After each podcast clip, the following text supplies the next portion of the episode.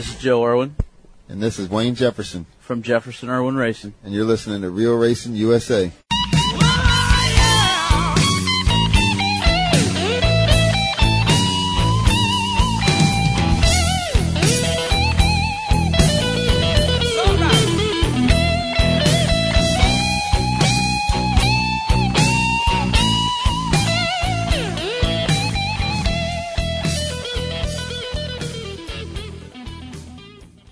Welcome to Real Racing USA Live, Dennis Huth. I'm glad to be here. Dennis, uh, the Southeast Tour kicked out, kicked off, and what a show it was.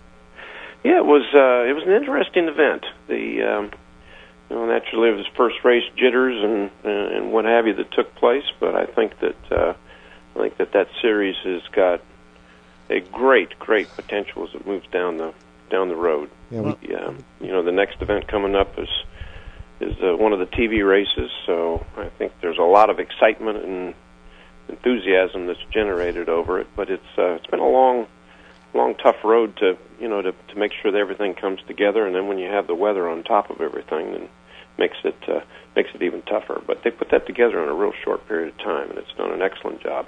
Right, and uh, we talked to who? Who was it? We talked to Chris Fontaine earlier. No, no. I mean, who did we speak to about Oh, John this? Key. Yeah, Yeah. Um, he and we had talked to him about how they were going to equalize um, these late models because he said he wanted every kind of late model, frame late model, you know, whatever. He wanted them all here and how they were going to equalize them. We talked to Chris Fontaine, and he actually ran his crate car there at that race and finished fourth and said uh, the car was really moving good and, and the competition is fairly fairly uh, even.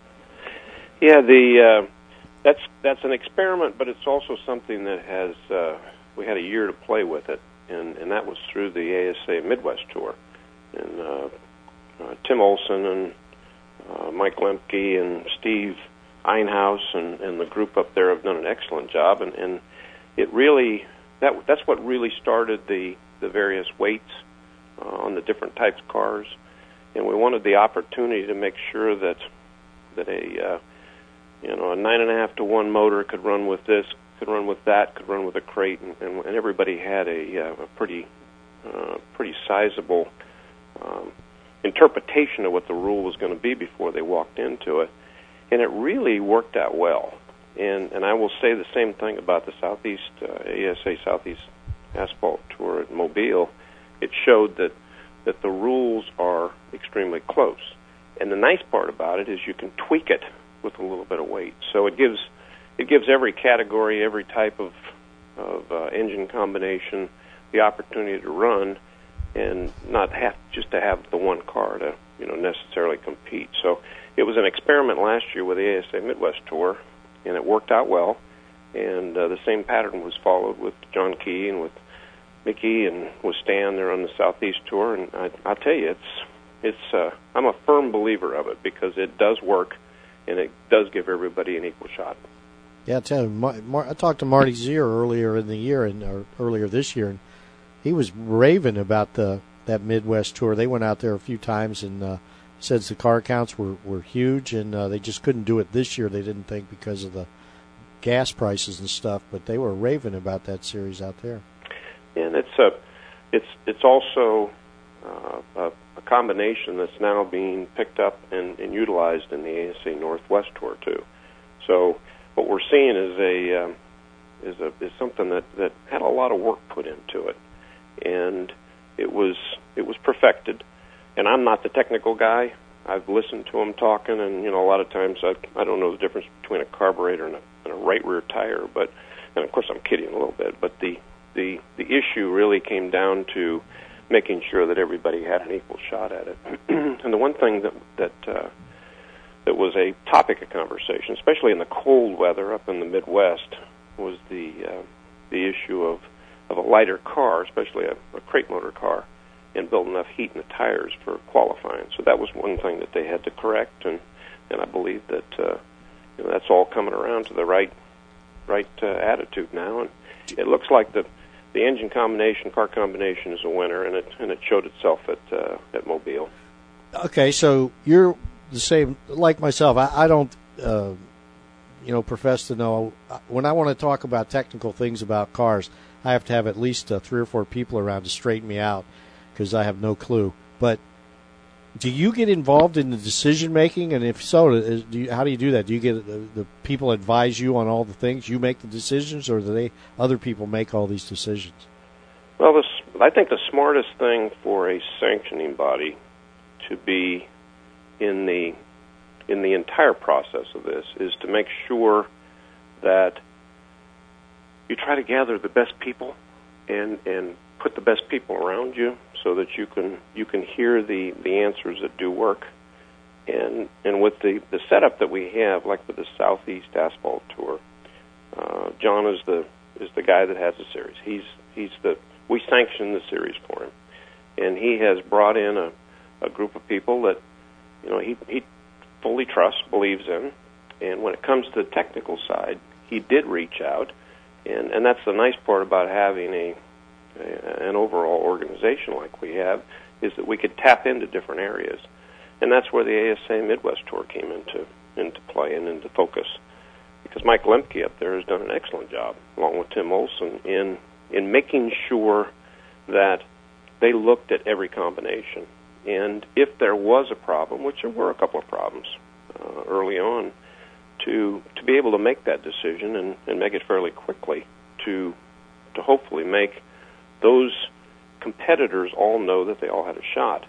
And every combination won last year up in the ASA Midwest Tour, and I think that the same thing is you know it's got the potential in the ASA Southeast Asphalt Tour and and even in the ASA Northwest Tour. There's there's there just seems to be enough brain power amongst all three of the tours, and they talk quite a bit that they can uh, that they can make it work and, and, and make sure that that it's you know if there is a problem, there is an issue, everybody talks.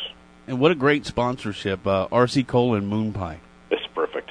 It is absolutely perfect. it is. In fact, I was, I know you guys know but I was down at uh, DeSoto Speedway. They've they've signed on as an ASA member track, and Rick, Rick doesn't know anything about DeSoto Speedway. You'll have to.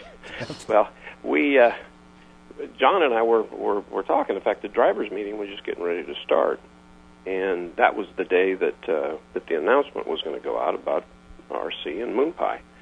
And of course, there's a group of drivers, and they were sitting in the in a uh, golf cart, and some of the others that were inside the shed there because it was a fairly warm day. And I looked over and I, I said, John, did you hear about the, the, the sponsorship that's going to be announced on the ASA Southeast Asphalt Tour? And he said, No. And I said, it probably won't mean much to you. Of course, he's up from, um, I think, upstate New York. Is that right? Uh, he's from the island. From the island. He's from the island. So I worked for him for five and a half years. there you go. So we're having a conversation about this this um, potential sponsor, and I held off as long as I possibly could. And I could tell by the the guys that were sitting there, they were going to know what I was talking about. And when I mentioned RC and, and Moon Pie, John looked at me with this puzzled look on his face, and I saw about five drivers go, "Wow, that's perfect! that's perfect! I eat them all the time." Or you know, I used to. I grew up with. Them. And John just looked at me and says, "What in the heck is that?" So we went on to a, you know, the explanation of the whole thing, and he realized because I guess up on the island there was a product that was fairly close to it, but uh, no, it's a, it is a perfect sponsorship. John Key has has really put his marketing powers into play, and you know his his years at, uh, at Nestle Corporation and, and dealing with the various sponsorships that are out there. He's done a great job with it, and there's there's some new new sponsors that are coming out on board, and and uh, you got to be proud of him because he's he is putting his mouth right there on on. I mean, there's money where his mouth is, and and doing everything he possibly can to make sure that that tour has the mystique about it, and it steps you know to the forefront. And Well, he- he cert- TV is going to help too. Yeah, he certainly. When we had him on our show, there was no, you know, he, he impressed us with the fact that he- he definitely was a marketing guy and a promotion guy, and he knew what he was doing. And uh, now you were talking about John and, and the, being down at DeSoto. They recently became a, a ASA member, part of the member track program. Okay, so if, if I have a, a, a racetrack out in uh, somewhere in America here in a short track, uh, asphalt or dirt, why should I? What benefit is it to us to come on board with you and, and be a, a part of the member track program? Well, actually, the best way to answer that is if if you're going to be a track operator, my first question to you would be, you know, if you're a dirt or you're an asphalt track, what do you need? What is what is it you really need from from a, an organization to come in and try to help you out? Now, you know, the first thing that most people would say is, uh, I need cash. You know, give me give me cash and I'm happy. But but really, the bottom line is what a track operator has to expend to keep the racetrack open, whether it be you know advertising or whether it be uh, his insurance, uh, whether it be the the help that's at the racetrack or what he has to buy to you know a, a scoring system or, or, or what have you. What we attempt to do is we attempt to get involved in as much as we possibly can with a track operator on saving money. Because the big thing that seems to be the big ticket items right now seem to be insurance for a track. Of course, the you know the payments on the track itself if they don't own it. Uh, prize money is a is a big issue, but the things that we can help with, what they're going to purchase, like an AMB scoring system, we have a great deal with them. We have, you know, the the uh, the various buys that we can get for them from a uh, trophy company to to uh, the banners that are put up in the back uh, straightaway to to anything that you're dealing with at a racetrack, we can normally put a group together and we can buy it a lot cheaper because of numbers. Now, the the big thing, the big issue for me, has always been. last time I was on the program, we talked about it a little bit, but the big thing for me has always been the insurance package, because most most competitors, when they walk into a track, they really don't understand what kind of insurance policy they have on them, and and and maybe at some racetracks it would probably scare them, uh, just because of the coverage that may or may not be there. So the one thing that I required and, and do require the racetracks that we're involved with is to come up with a an extremely good insurance package to make sure that everybody has a you know a good solid coverage over the top of them. And it's a minimum of fifty thousand for some of the level two tracks, but the, the level one tracks, like what John has has signed up for, his competitors have five hundred thousand dollars worth of uh, participant accident coverage on them. And you know that most competitors in that at least that I have met have always said, "Well, gee, that's insurance. What do I need it for?" Uh, you know, I'm I'm I'm really not worried about that right now. I need a new widget on my car, or I need a you know a new set of tires, or what have you.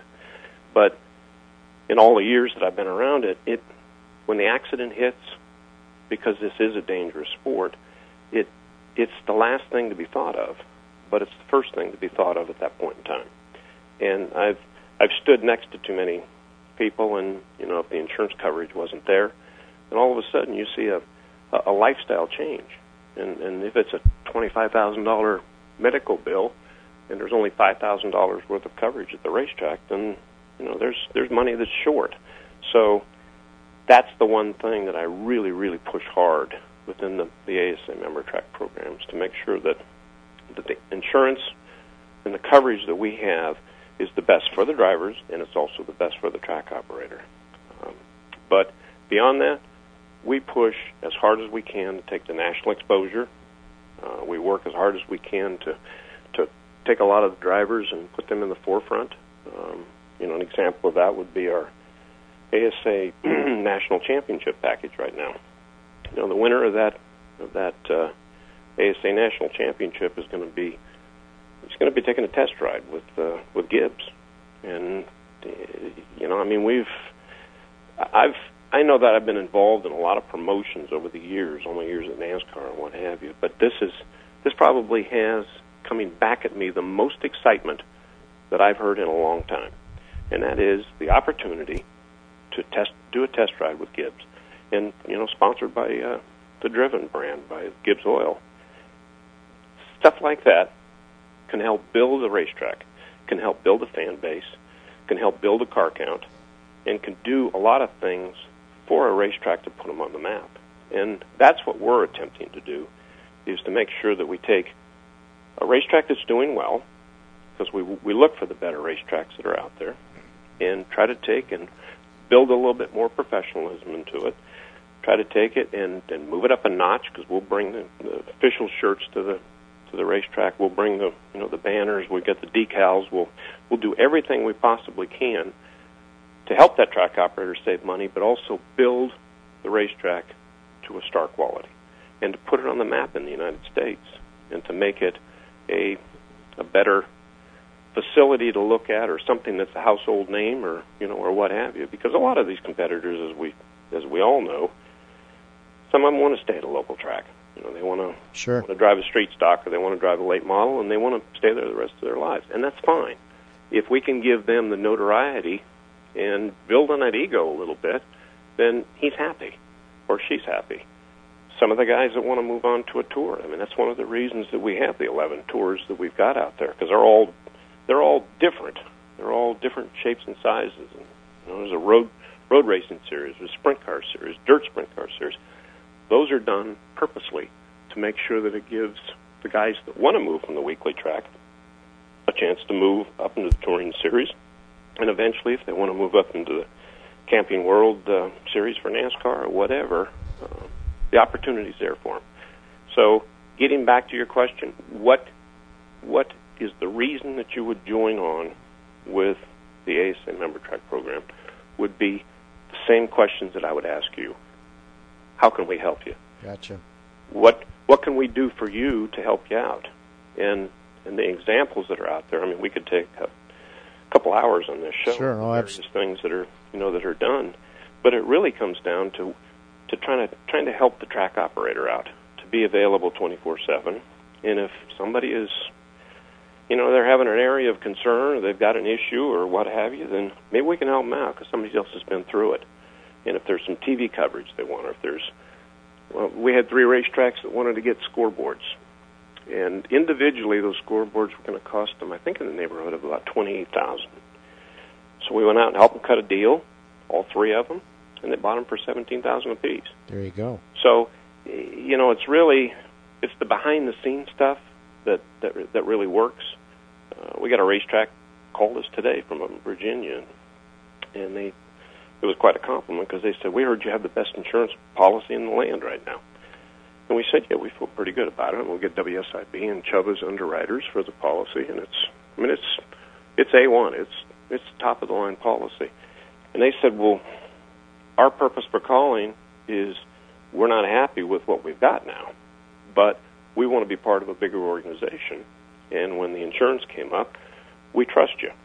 So we've sent off the information to them, and they'll probably end up a, an ASA member track within the next week. And it all comes down to word of mouth and how we can help them out because they had some particular interests that, you know, can, can we help them get certain items? Sure, we've got the connection for it, and, and it's easy to do. So, so it's really a service for, you know, for any track operator out there. And you have 11 tours and 35 tracks or so. How big do you think you're going to you you, you want to take this? How how big are you go, going to go? Well, let's see. If we if we sit still, I think we're going backwards. But in this particular instance, I think we have to let the water kind of level itself every year. Yeah. Uh, I don't want to grow it to a point so quickly that it's unmanageable. Yeah. And also want to make sure that it remains a family because right now I, I really do consider the competitors and the track operators that we deal with as as a pretty sizable family.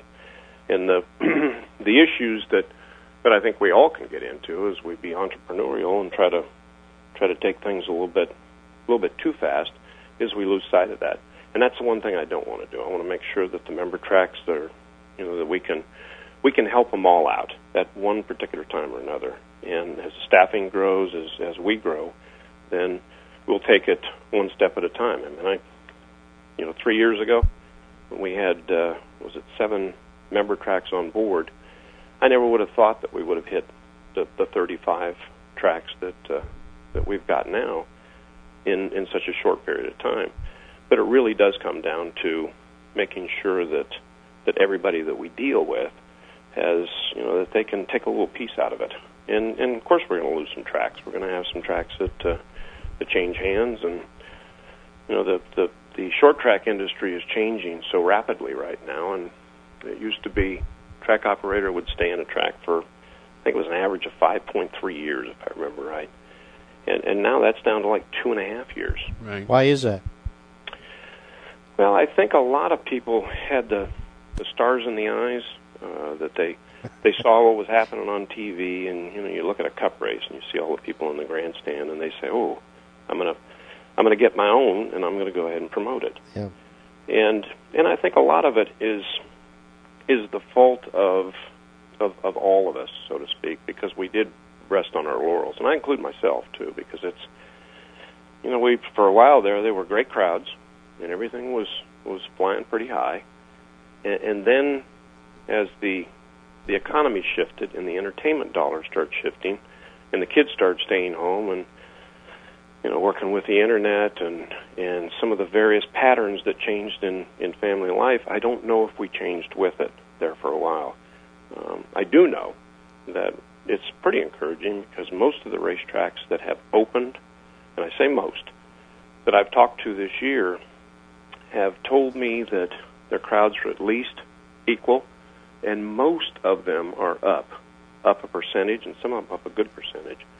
Because I, uh, fact, I had the conversation with one of the tracks today, and I shared with them that my best two years of promoting racetracks, which I did, I promoted tracks for about 18 years, and a lot of them on the west coast of the United States. But my best years that I can remember, one was the year of the gas shortage, and the other year was um, the year of Jimmy Carter's 18.5% interest that you know that we all lived with. So people weren't buying those big ticket items. We're seeing that now. They're not buying homes. We know that in Florida. You know that's for fact. Absolutely. And and you know the trucks and the cars and, and, and I mean you read it every day that the the big ticket items are not being bought. So with that happening, people are still going to do something, and they've got the ancillary dollars.